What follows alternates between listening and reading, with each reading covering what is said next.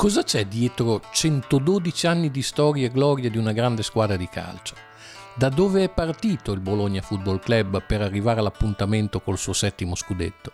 E qual è stato il percorso che l'ha portato ai vertici del calcio italiano attraverso due guerre mondiali e una ricostruzione? Vi raccontiamo l'epopea rossoblù partendo dai locali fumosi di una birreria e arrivando sull'erba dell'Olimpico in un caldo pomeriggio d'estate, il 7 giugno 1964. Prima puntata. Storie di calcio e birra. Molto presto di mattina, per dirla con Dylan Thomas, è il 3 ottobre 1909, una domenica di pallido sole autunnale. C'è un fervore insolito alla birreria Ronzani di via Spaderie. Emilio Arnstein guarda le persone che gli stanno intorno e sorride. Sa che condividono il suo sogno, sa che amano il football quanto lui, anche se non tutti ne conoscono perfettamente le regole. Ma in tempi di pionieri quello che conta è la volontà. Quella di Emilio è ferrea, ci ha impiegato meno di un anno a trasformare quel sogno in realtà. Aveva trovato i matchi Carandria alla Bala ai prati di Caprara, poco dopo essersi fermato per l'ennesima volta a Bologna nel 1908. Li aveva radunati, organizzati, convinti che anche qui, come in altre città italiane, era arrivato il momento di fare sul serio.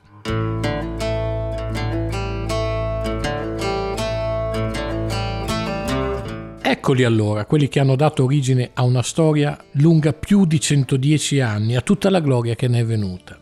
Tutti riuniti intorno a un paio di tavoli della birreria Ronzani, che è anche la sede del circolo turistico bolognese. Emil Arstein è un suddito dell'impero austro-ungarico, nato in Boemia, a Wotiz, vicino a Praga, il 4 giugno 1886. Durante l'università, a Praga e poi a Vienna, si è innamorato del football. Gli piace giocare, ma più di tutto gli piace organizzare. A Trieste, insieme al fratello e a un gruppo di inglesi e boemi, ha da poco dato vita al Black Star Football Club. Qui si è subito informato per sapere se mai qualcuno da qualche parte eh, in questa Bologna avesse a che fare col football. La dritta, dice la storia, gli arriva da un tranviere, fuori Porta Saffi, nella piazza d'armi dei Prati di Caprara, proprio dove nel 1906 si era esibito il leggendario Buffalo Bill col suo tour Wide West in Europe, Arstein ha trovato quello che cercava ovvero i famosi matti che rincorrono un pallone, gli stessi che in questa mattina di primo ottobre sono seduti intorno a lui, pronti a scrivere la storia rossoblù. C'è un conduttore del Collegio di Spagna che di cognome fa Buiglia. È fondamentale perché nel gruppo è quello che porta il pallone. C'è un altro spagnolo, studente dello stesso istituto, che si chiama Antonio Bernabeu Ieste. Gioca centravanti e ha un fratello Santiago che diventerà famoso, presidente e anima del Real Madrid a partire dagli anni 40 e per 35 anni. Un altro straniero viene dalla Svizzera, si chiama Louis Rauch e studia odontoiatria. Diventerà uno dei pupilli del professore Arturo Beretta prima di aprire un rinomato studio in centro.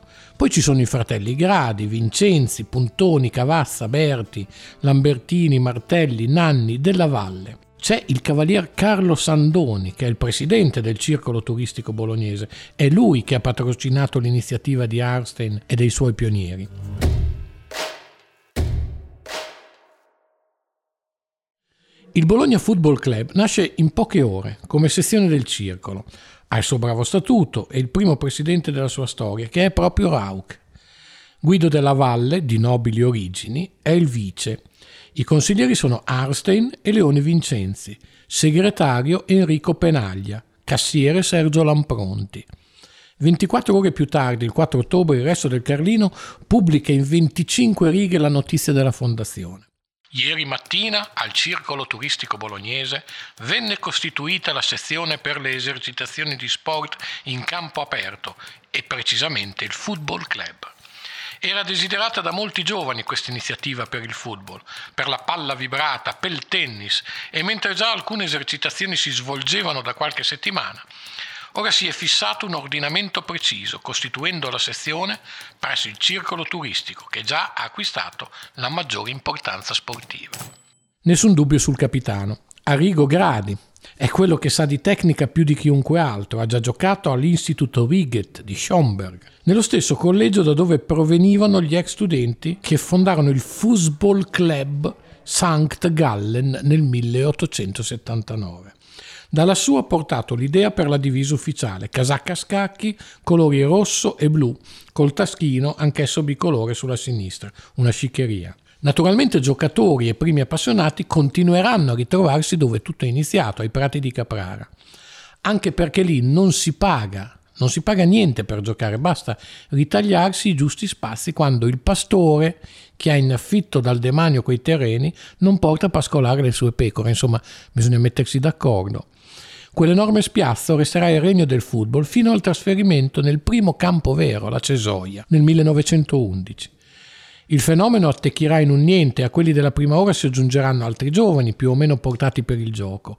Presto cambierà il presidente col professor Borghesani che sostituirà Rauch, il quale darà un'impronta alla squadra in qualità di trainer e cambierà la sede, trasferita al Bar Libertas di Via Bassi. Della birreria Ronzani oggi è rimasto il ricordo, oltre a qualche foto ingiallita, perché tutto quello che c'era in via Spaderia intorno non esiste più da tempo. Ma in quelle immagini in bianco e nero rivediamo un posto del cuore, quello in cui una mattina d'autunno, dei primi del secolo scorso, prese vita la leggenda del Bologna.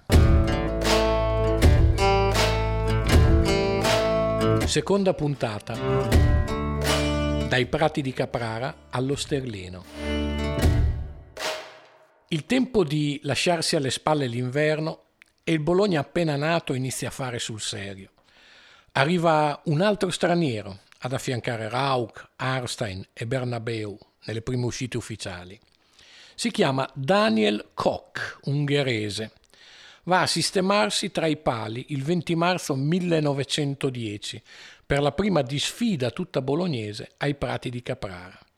Due partite in un pomeriggio, la prima affermazione di superiorità a livello cittadino. Sì, perché nel frattempo, sull'onda dell'entusiasmo, sono nate altre squadre a Bologna, fondate da due società simbolo dell'attività sportiva sotto le due torri. Sono la Virtus, che nel 1910 ha già 39 primavere sulle spalle e poi più avanti nel tempo arriverà anche al massimo campionato di calcio, e la Sempravanti fondata nel 1901. Entrambe fin qui si sono dedicate allo sport eh, più in voga, la ginnastica, ma non sono rimaste insensibili al fascino del pallone e lanciano il guanto di sfida. Il Bologna lo raccoglie in questo pomeriggio storico ai Prati di Caprara, giocandosi il campionato regionale di terza categoria, anche se dal resto della regione non arriva nessuno.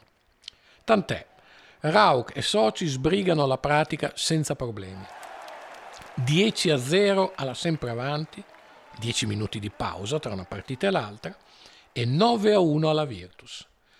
La partita tra le due sconfitte nemmeno si gioca, il Bologna mette in bacheca il suo primo alloro, con la sua prima formazione da passare alla storia.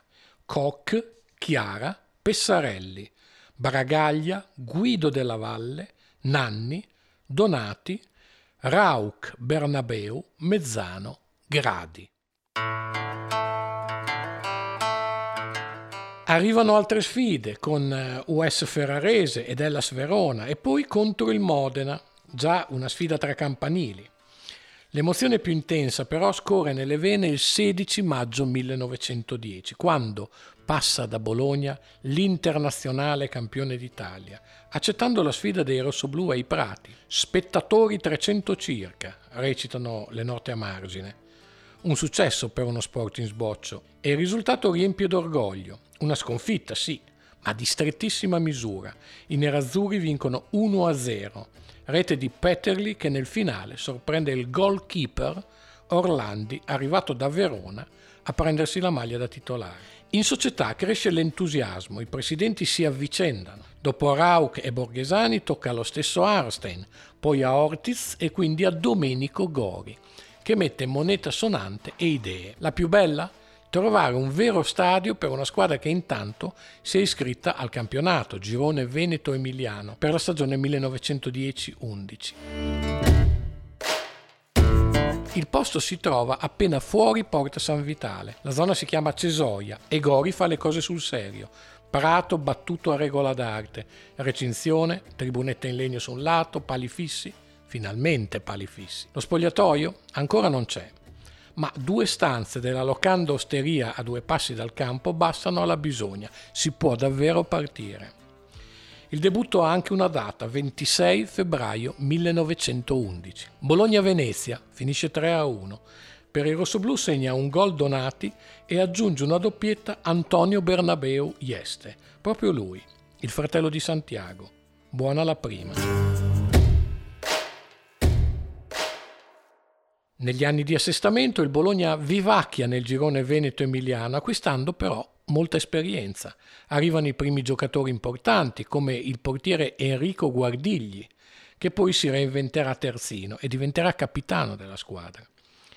E il testimone della presidenza passa da Gori a Rodolfo Minelli, un personaggio che da solo vale una storia. Controcorrente, avanti coi pensieri e con le azioni, nel lavoro come nella vita appassionato di questa disciplina che si sta sviluppando e del Bologna. Fa il rappresentante di liquori e ha una visione nuova del football, ne è davvero coinvolto, lo capisce e vuole promuoverlo. Per lui contano i risultati, ma anche il contorno. Bisogna invogliare i tifosi, farli accorrere e per questo occorre una vera casa rossoblù. E qui c'è subito un problema perché nel nuovo piano regolatore comunale la cesoia risulta come terreno edificabile. Minelli sa che prima o poi bisognerà abbandonarla e gioca d'anticipo.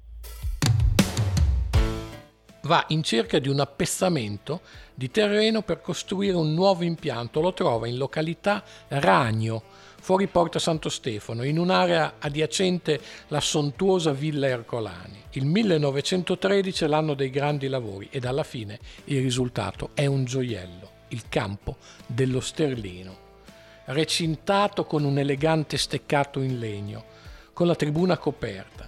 Il 30 novembre 1913 viene inaugurato e il poeta Giuseppe Lipparini ne recita le lodi, mentre la signora Sbarberi, dama della Bologna Bene, lo vara con lo champagne. Si gioca anche quel giorno il solito girone veneto-emiliano contro l'unica squadra ammessa dalla confinante Lombardia, il Brescia. La sfida finisce in parità 1-1. Non è che il Bologna decolli, ma i progressi si notano. Guardigli, ora terzino, è il capitano, in attacco spopola Guido Alberti. Dal Sud America sono arrivati due talenti che firmeranno i primi giorni di gloria rossoblù, i fratelli Badini. Una produzione Radiabo. Scritto e interpretato da Marco Tarozzi. Sound design Giacomo Tuoto.